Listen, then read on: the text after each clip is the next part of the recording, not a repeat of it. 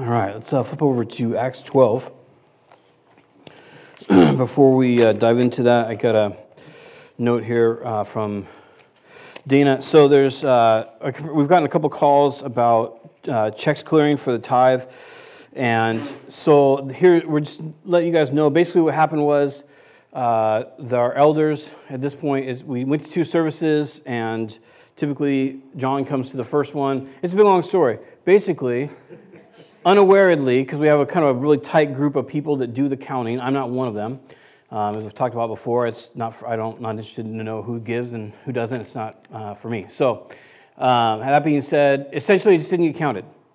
So it's in a secure location in its original form. So today we've taken steps. It'll all get counted. Everybody's checks should clear, and I apologize for dropping the ball on that. So. Any questions about that? Uh, feel free to talk to Dana. Uh, all right, Acts chapter 12. So uh, last week uh, we looked at more of a concept from Acts chapter 12. Uh, if you weren't here, we looked at the reality that there's just bad things that happen, right? And it's just, uh, for me personally, there's such a stark example of that here because you have uh, James, who is arrested by Herod, it seems to move really fast. He gets arrested by Herod and he's slain.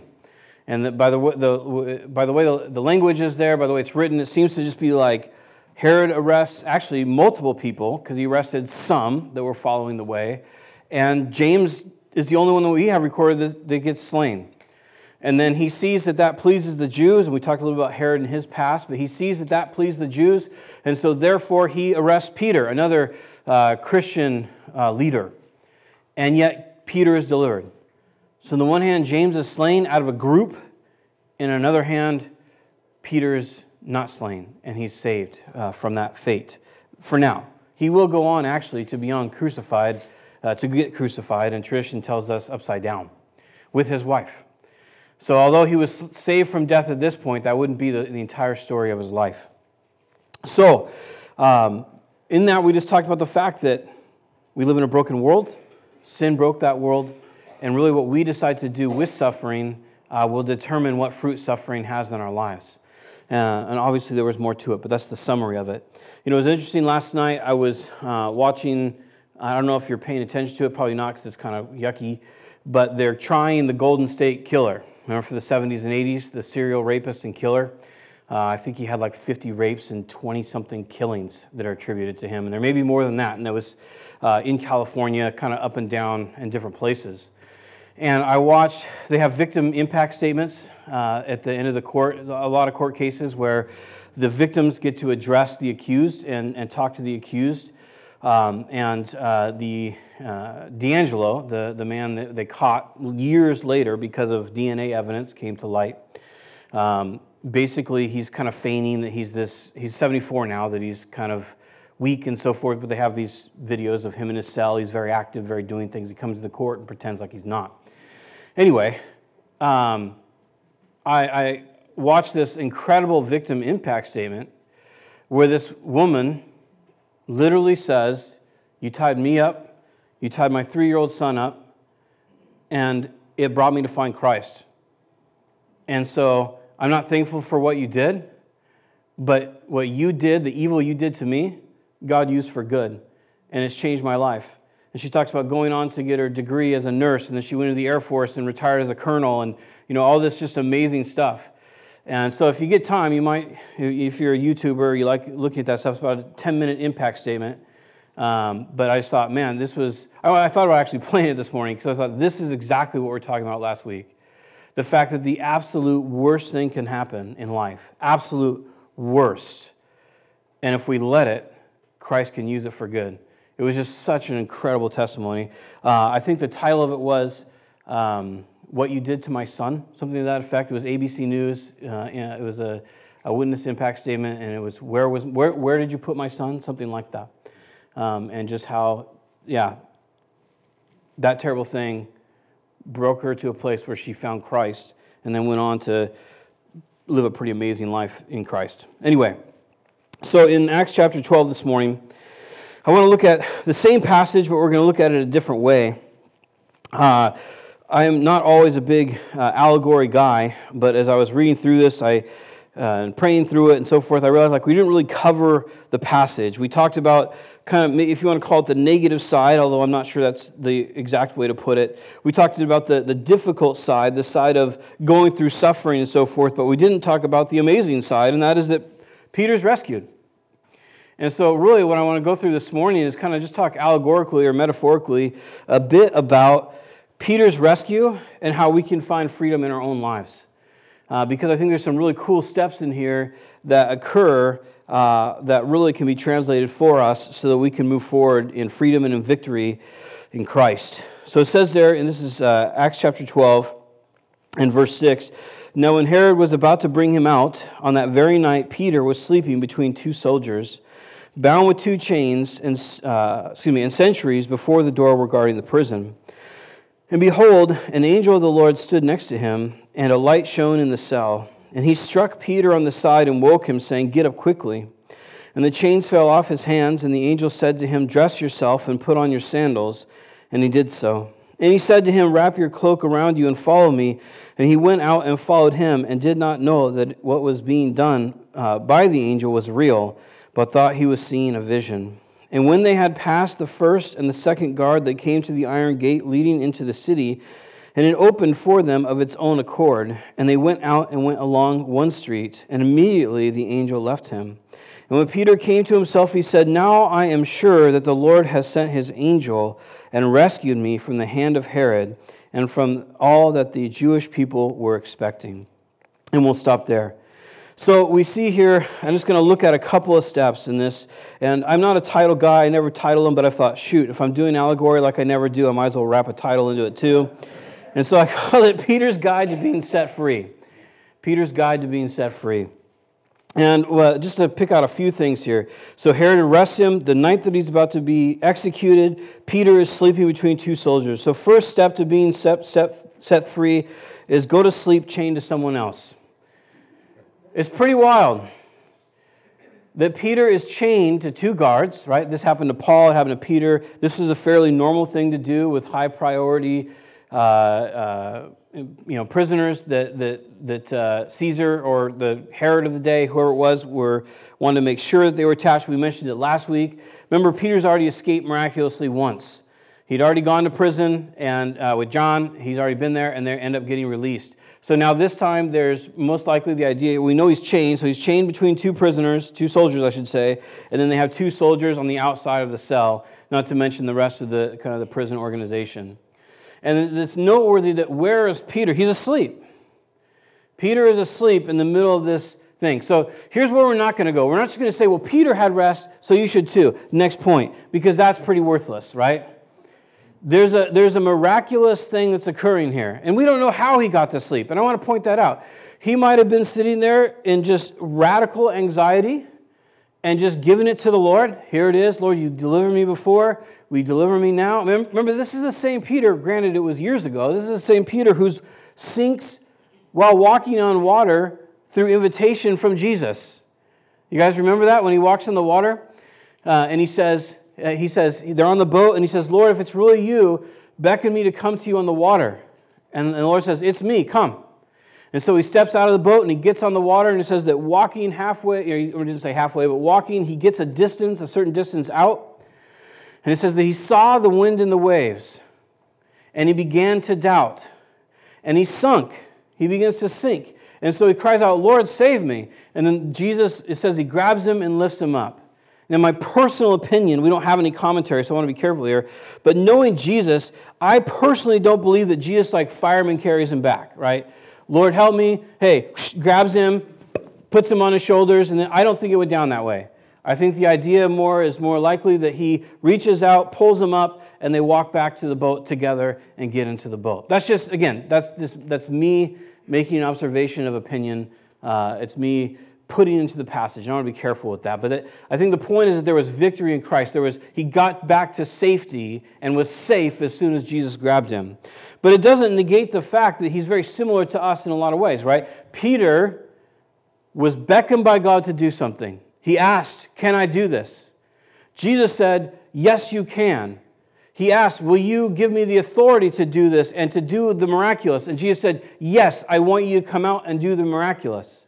And in the midst of the miraculous, as he's walking to Jesus, evidently pretty close to Jesus, I suppose Jesus could have ran or teleported to him to help him up, but seemingly fairly close to Jesus, he sees the circumstances. And in the circumstances, he notices, I shouldn't be able to do this. I should not be able to walk on the water. In fact, yes, Jesus told me to walk on the water, but those are really big waves. And so the size of the storm, the size of his circumstances, actually in his mind negates Jesus' ability to make good on his promise. And this is something I think we all wrestle with. We're not trying to make Peter an offender. We're not trying to belittle him. I think this is something that we constantly wrestle with. We have, oftentimes we have the word, which is the most powerful witness of God. But what adds to the word and what gives the word its power in our lives, and, and hear me out here, I'm, just I'm not making a universal point, is this the fact that we've experienced the truth, right? Promises of salvation and God's working in our heart aren't going to be worth much to, much to us emotionally or intellectually unless we've experienced the truth of it. Does that make sense? See, Christianity is not blind faith. It's not it's not just trying to respond. Even salvation is that the Spirit witnesses to our heart. We feel a conviction and we say, Yes, I, I want to invite you into my life and have that forgiveness. So we've we're never involved in blind faith. We're just involved in faith that, is walk, that we need to walk through experientially.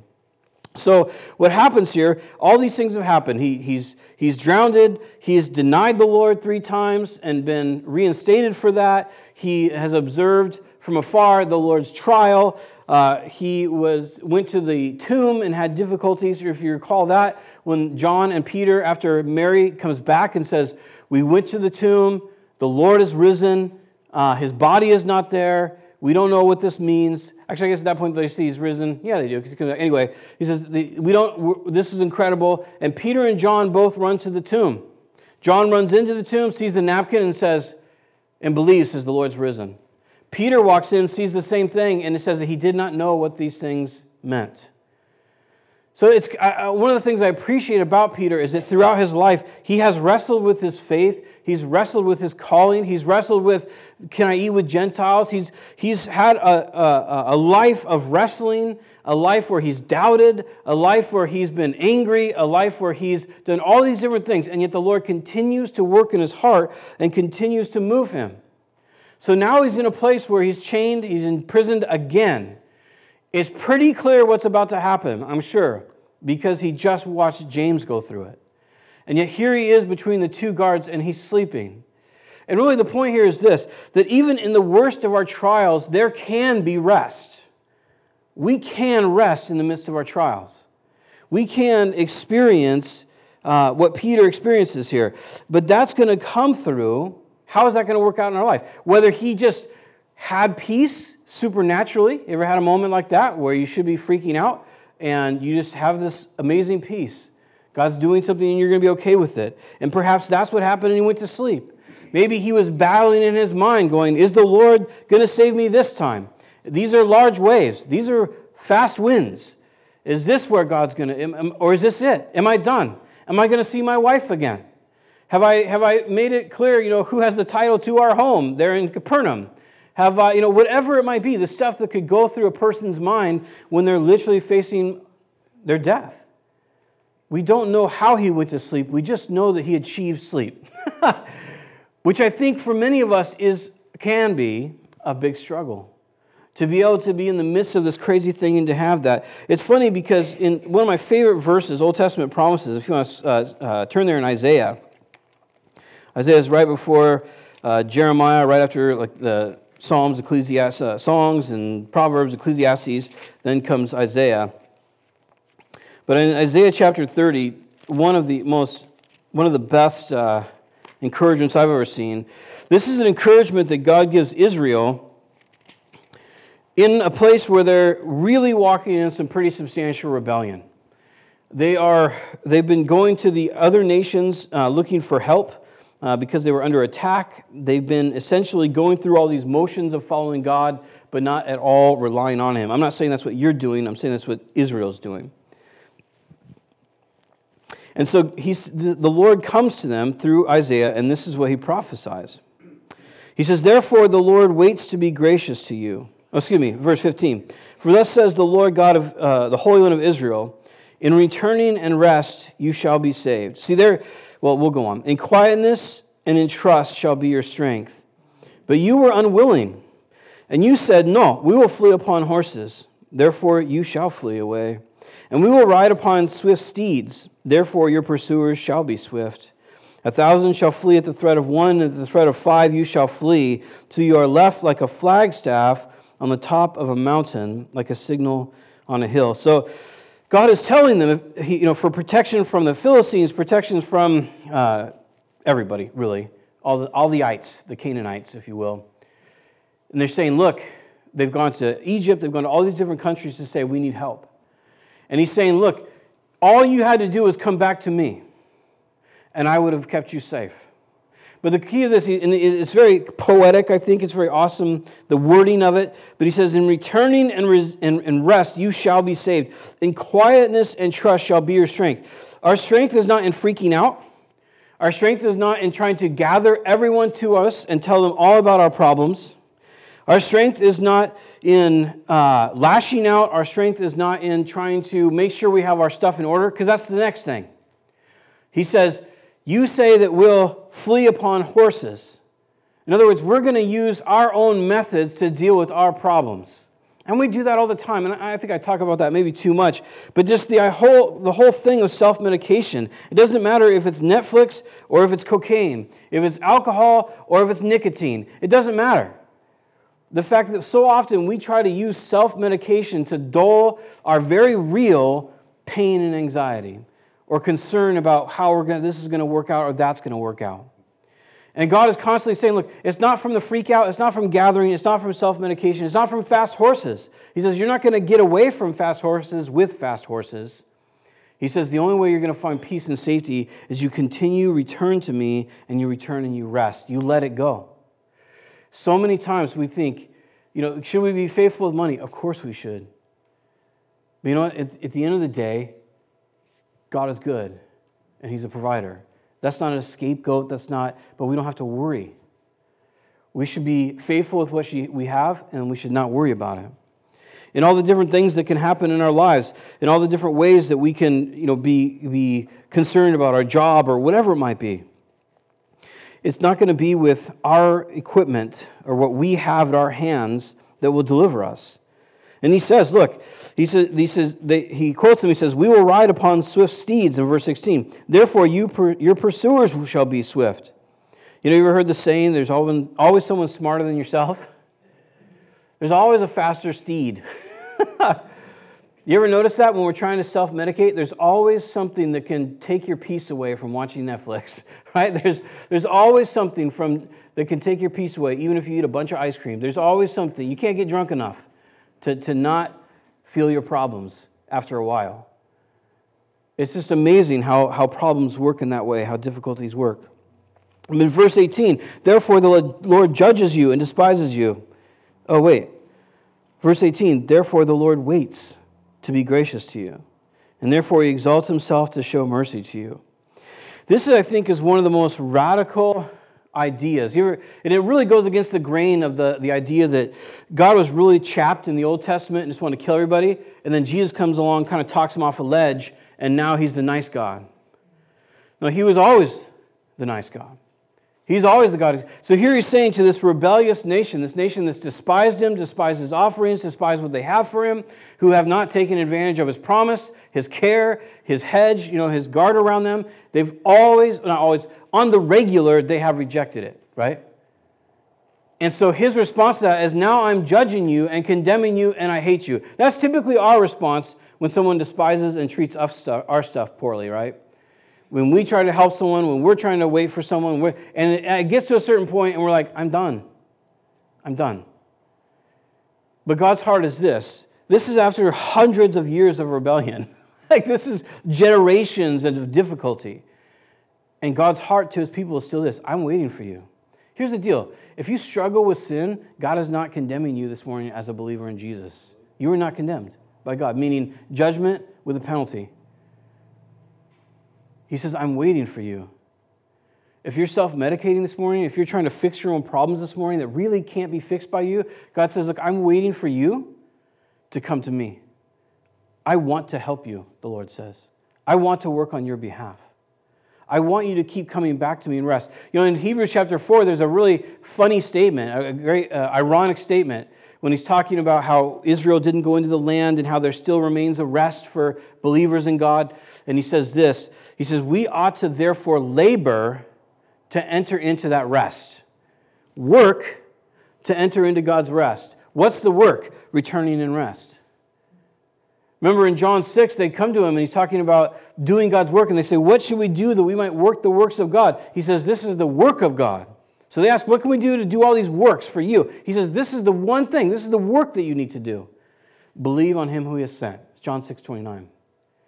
The work of God is to believe on him who he has sent. See, the battle for the Christian, it's not the fighting, it's not the, this emotional battle that can be there. The battle really boils down to belief, trust, faith, trusting God. And it, it, it, again, we, I, I, probably talk a lot about the idea that for many of us, because I think it's a cultural ideal, it's kind of seeped into the church, we're waiting for the aha moment.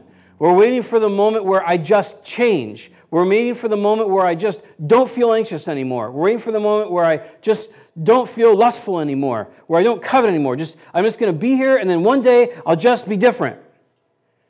And then that day never comes and we continue in the sin and we begin to loathe ourselves. We begin to, to go through this thing of hatred and despising ourselves and, and really un, not believing God anymore. We reach this crazy low point, and, we, and then we begin sometimes to shift that blame and say, You're not changing me. This isn't working. I've tried so hard for so long, it's not working anymore. But when we look at the reality of what tried means, it means I sat on my couch and watched Netflix instead of going out and getting drunk. It means I chose this over this. When we have these amazing prescriptions about returning and rest, about trust and repentance, when in reality, we might have been dabbling in those things, but not really giving ourselves to those things. See, there's not very many, there's for some, I suppose, there's not very many moments in Christianity when we're just sitting on our couch indulging ourselves, and then all of a sudden we just change. It's not how the mind works. That's not how the soul works. And so here he's saying, in returning and rest, returning, and quietness in continually being quiet. So there's in the in the battlefield of the soul, if you want to call it that, in the reality of walking in a Christian walk, it's always an active thing. And yes, there's days of victory, there's days of defeat. Yes, there's days of complete deliverance. And I do believe that God does heal us over time, and we just never deal with those things, or very often again. But it's a slow race. Peter had a lot of experience, a lot of things happened to him before he ends up falling asleep between two guards on the evening of his execution. But I think I would encourage you to take a step or, or steps, I suppose, in your life.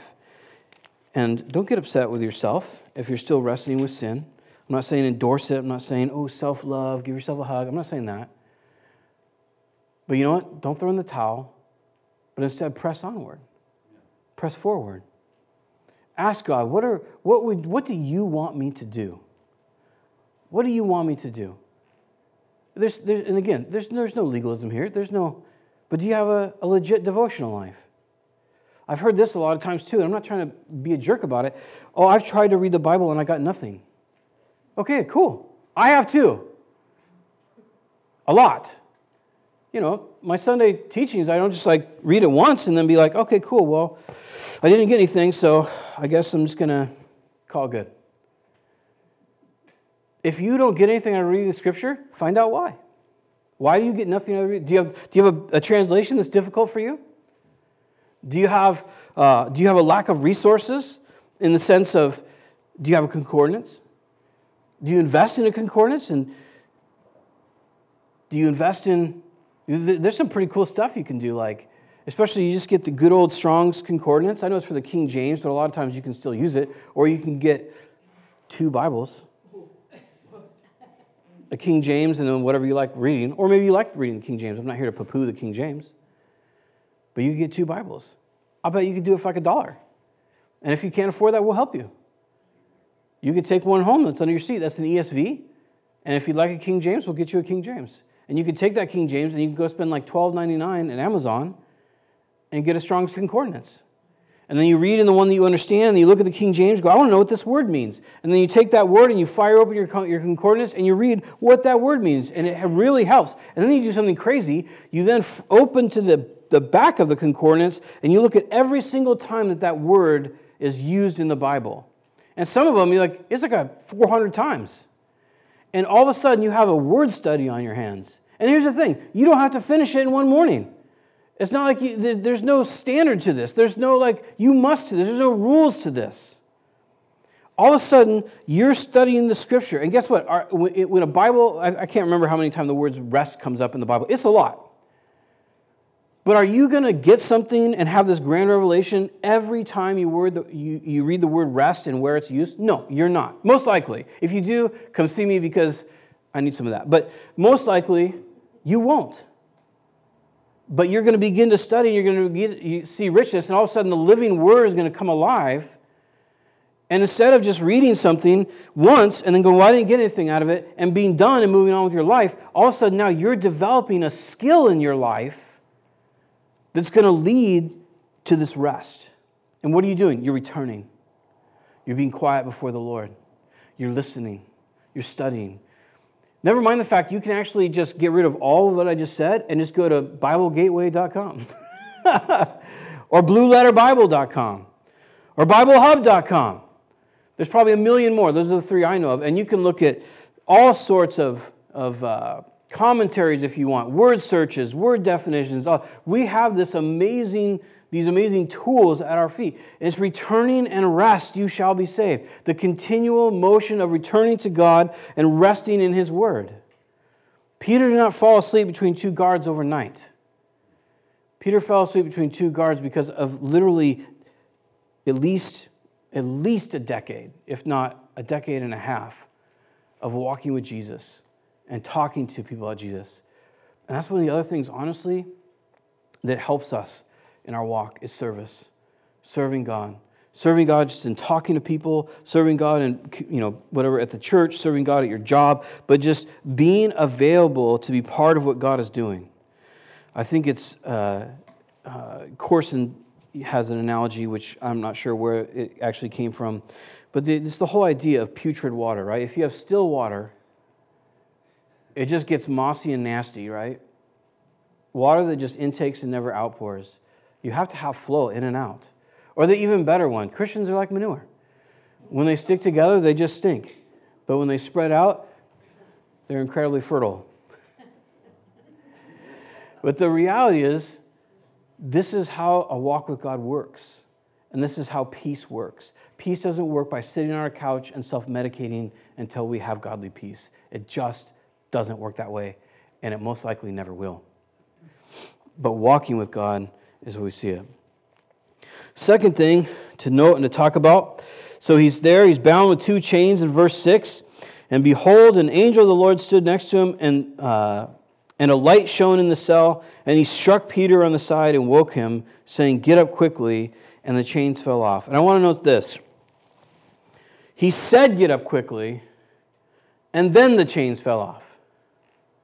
The chains didn't fall off, and then he said, Get up quickly.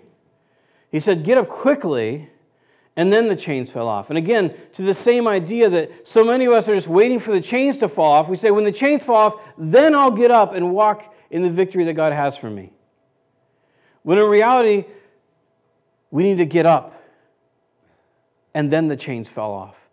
Now, I'm not making a commentary of how the gospel works because uh, the gospel states very clearly that at the time that we believe in Jesus, we are set free and the power of sin is broken.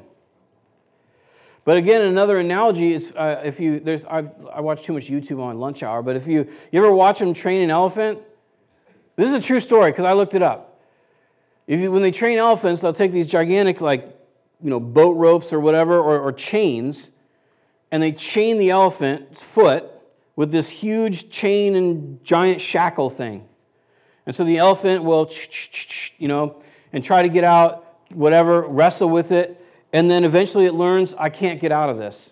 I can't get out of this chain. And then after that, they take that chain off and they literally just put like a dog leash around his leg.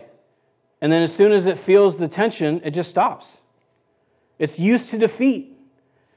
Even though it could easily break free, it's so used to the defeat, it's used to being chained, it's what it's been its whole life. And so it just goes, well, that's the way it is, and it never exercises the power it actually has. And so it is with the gospel. Here's this angel saying, he doesn't say, Peter, here's how this is going to go.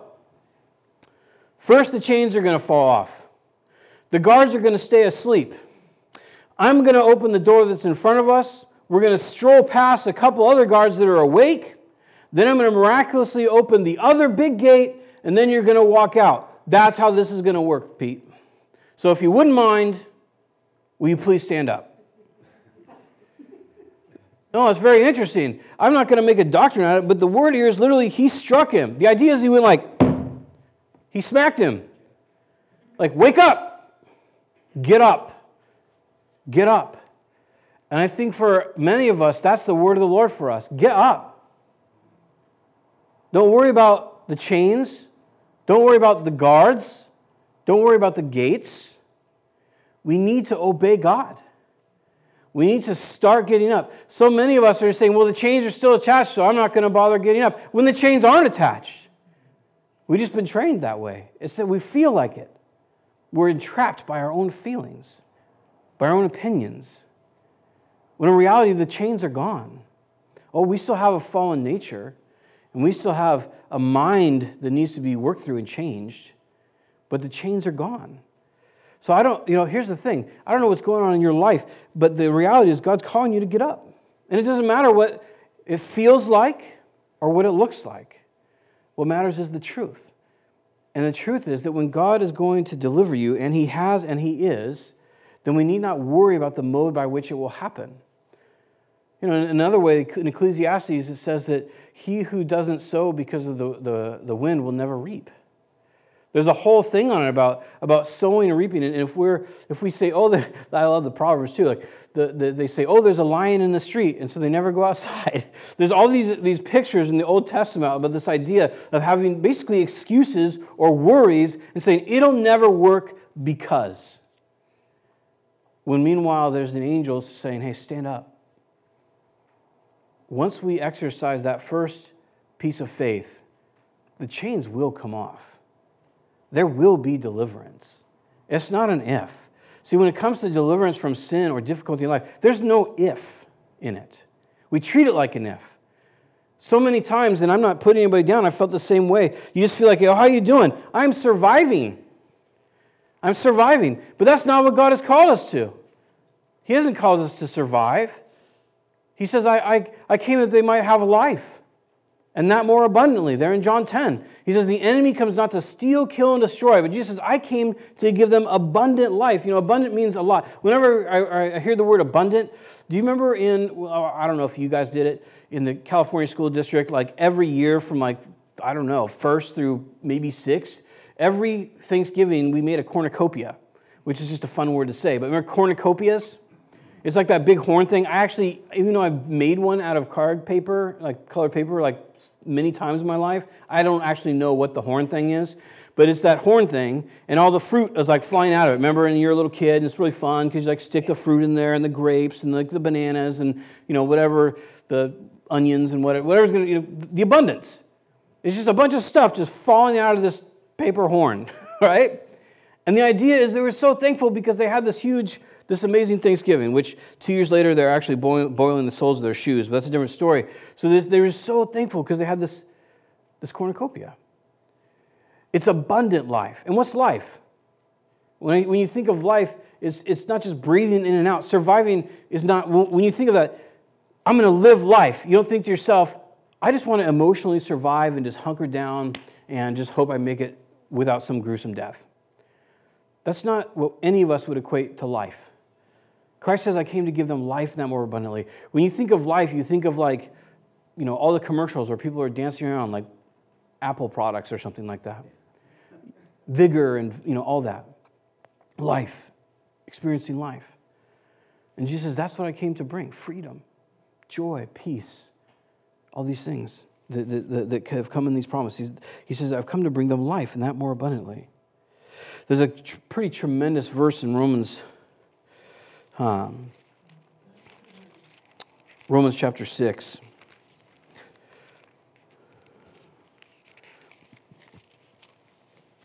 And we'll probably actually uh, be doing this again next week. I knew this would be uh, kind of a large idea, so in my, seek, in my journey to try to be a better Bible teacher, I've learned, I'm trying to learn to uh, piecemeal stuff to make it more um, easier to understand and to not just shove a bunch of junk in. But in Romans chapter 6, not that I think the Bible's junk, please don't email me. Uh, he says there in verse 11, so you also must consider yourselves dead to sin and alive to God in Christ Jesus. And we're going to stop there for a second.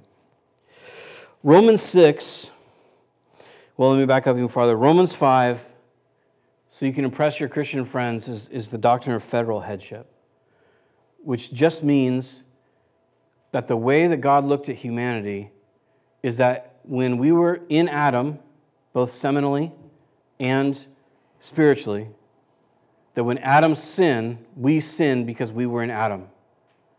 And so the whole world was condemned in Adam because of sin, because Adam could only create more sinners. So, because the whole world and all humanity was condemned in Adam, so also all those who believe on Christ will be made righteous in Christ. So we were made sinners in Adam. This is like a Cliff Notes version of something that people study their whole lives. Since we were sinners in Adam, we can be righteous in Christ. Federal headship. Federal being, you know, the, the whole and the line down in the heads, the two heads, Adam and Jesus. So because we were all con- con- condemned in sin in Adam, so anyone who believes and trusts Christ can be righteous in Christ. Then in chapter 6, he's going to say, he's going to go on and says, What shall we say then? Are we to continue in sin that grace may abound? So he's going to now, because we're made right in Christ, he's going to address the idea that should we just keep sinning since we're made right in Christ? The idea that sin is completely forgiven in Christ. You are completely cleansed, past, present, and future. So does that give me the right to sin? And in, in chapter 6, he's in the beginning, he's going to say, no, it's not. Because we died with Christ, we're buried with him. These are the truths that we have. And now we're risen with him, and we live a resurrection life because of Christ. Again, things to be studied for hours upon hours that we're just making a Cliff Notes version of. So the conclusion of the fact that we've been died, been buried, crucified, and rose again in Christ, that these things are accounted to us in Christ, meaning we're not judged by the law anymore because we died in Christ. And now that we don't live spiritually by our own strength, we now live in the, Christ, in the, in the life of Christ and the new man that he created. Okay? So his, then he's going on to the second portion of it, and he's saying this So you must also consider yourselves dead indeed to sin and alive to God. In other words, the idea is and the word there is reckon. You must also reckon yourselves. It's an accounting term. Because of these truths that have happened to us in Christ, we tally those up and then we, can, we reckon ourselves. The end result is draw the, remember the long line that means your answer is on the bottom. So the answer the sum of what we read is this that we have died with Christ and sin no longer can dominate us. Or not can, but should not. We're not slaves to sin anymore. So he's going to go on, he's going to say, Let sin, therefore, let not sin, therefore, reign in your mortal body to make you obey its passions. Do not present your members to sin as instruments for unrighteousness, but present yourselves to God as those who have been uh, brought from death to life, and your members to God as instruments for righteousness. For sin will have no dominion over you, since you are not under the law, but under grace. Verse 14, again, is like a whole concept in, its, in itself. But the, these, these initial verses here in 12 and 13, he's saying, look, let not, don't let it. When you tell someone, don't let that happen, what are you saying? You have control over this. Make sure that doesn't happen, right? You tell your kids, brush your teeth.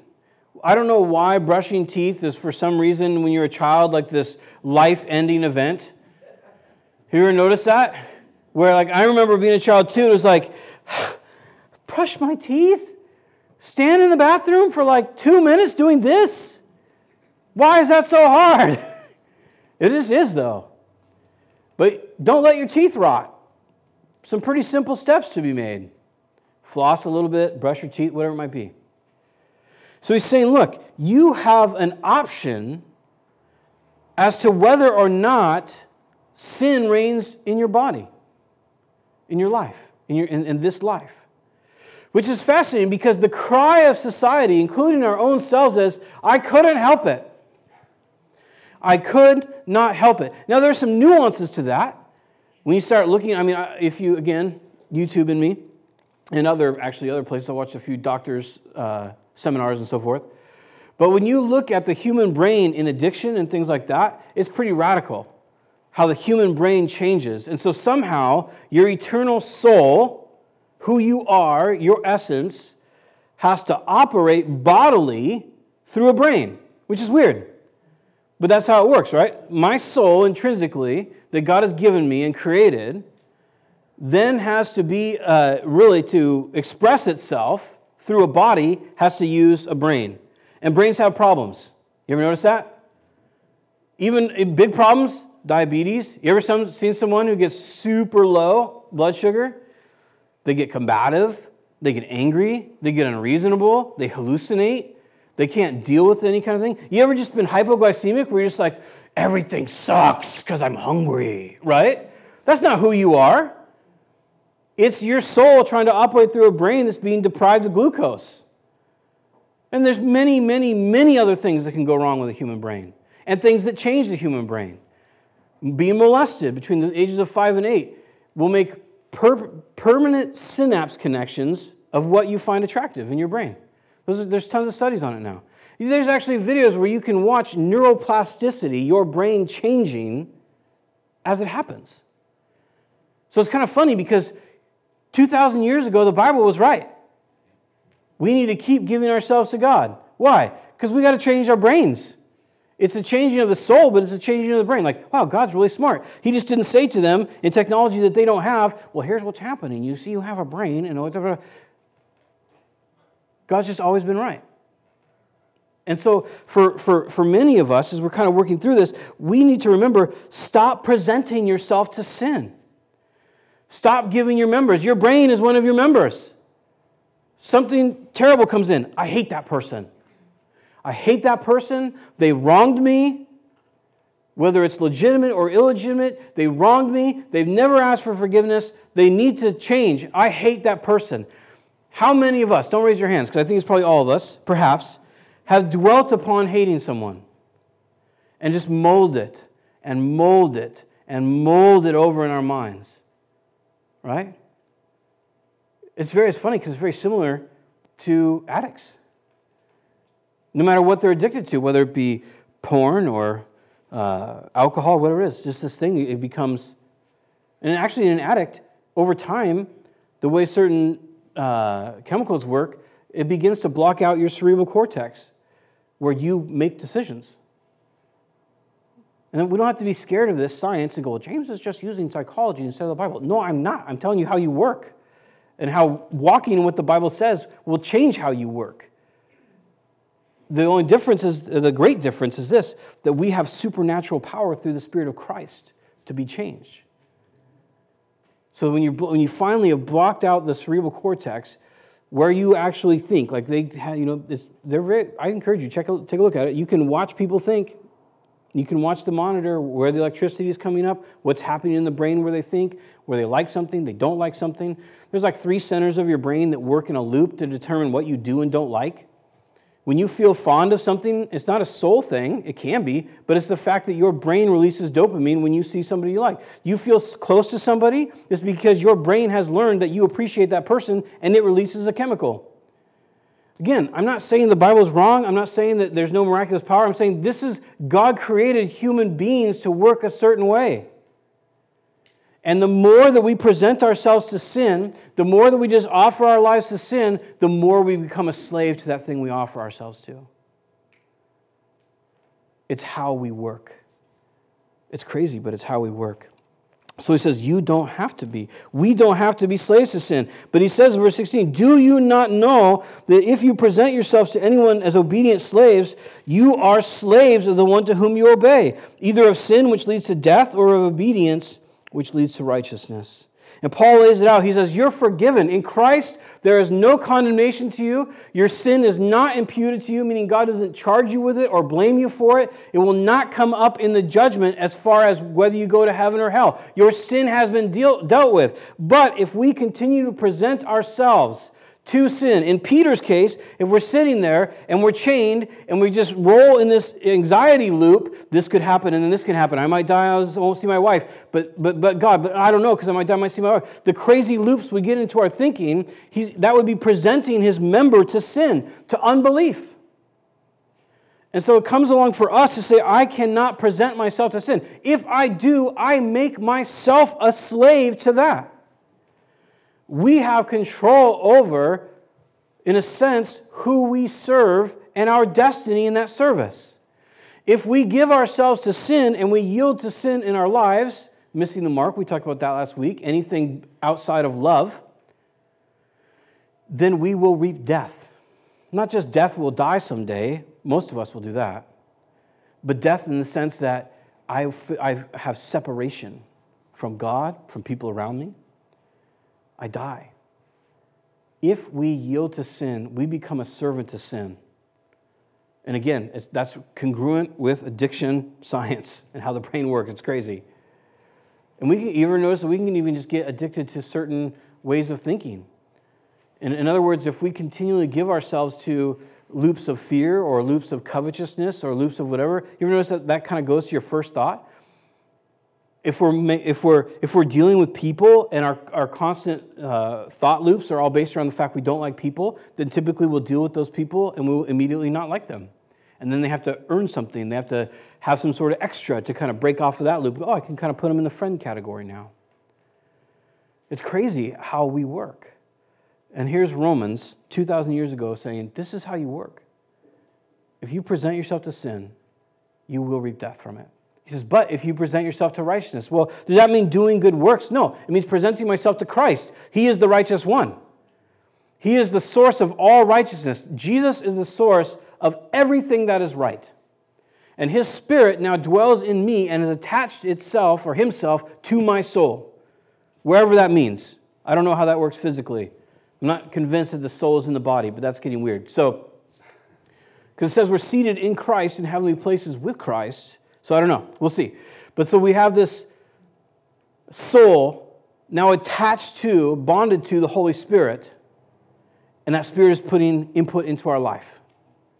And if I yield to the Spirit of righteousness, the Spirit of Christ, when He calls me to love, when He beckons me to stand up in my chains, when He's inviting me to walk out an open gate, if I yield myself to Him and let Him work in my heart and obey Him, then I am now going to reap something, and it's life, it's fruit, it's the fruit of His Spirit. Listening to God's Holy Spirit has an outcome, a given, destined outcome, like a spiritual postulate. Remember geometry? You had all those postulates, you had to learn all that. It's a spiritual postulate. If I listen to the Spirit, this will happen life, peace, and so forth. If I listen to the flesh, this will happen. The flesh will never reap righteousness. And I don't mean right, necessarily just rightness with God, although that's true, but the fruit of righteousness. In other words, if I go back to the self medication, because I think for maybe it's just me and I'm just exposing too much myself, but I think a lot of times when we try to fix or push away our problems through not dealing with them, not the Spirit, um, whatever it might be, when we do that, it feels good for a time, doesn't it? In other words, if I sit down, if I've had a rough day or whatever it might be, things are pressing in on me, I'm feeling the pressure of the world, and I say, I'm going to sit down and watch a couple episodes of whatever, or I'm going to sit down and, and read whatever I read, or I'm going to sit, and I'm just going to, I'm not going to deal with those problems because they seem too tough. Instead, what I'm going to do, because uh, I don't really feel like getting into the fight and actually having to deal with my thoughts and actually give them to God and continue with that. I'm not mocking that. I think that's a, a fairly regular event sometimes. Instead of doing all that, instead I, I say, I'm going to start watching Netflix over here or whatever it might be, or Amazon Prime, wherever you got going for you, the newspaper, whatever it is. Uh, or I'm going to start watching videos where other, other people make fun of other people because that'll be healthy too, or whatever it might be. Or I'm going to start watching videos where Christians judge other Christians because that'll be really healthy too. You know, all the stuff that we like to watch, right? And we do that, and it feels good for a time, right? Have some laughs, maybe some, yeah, that's right.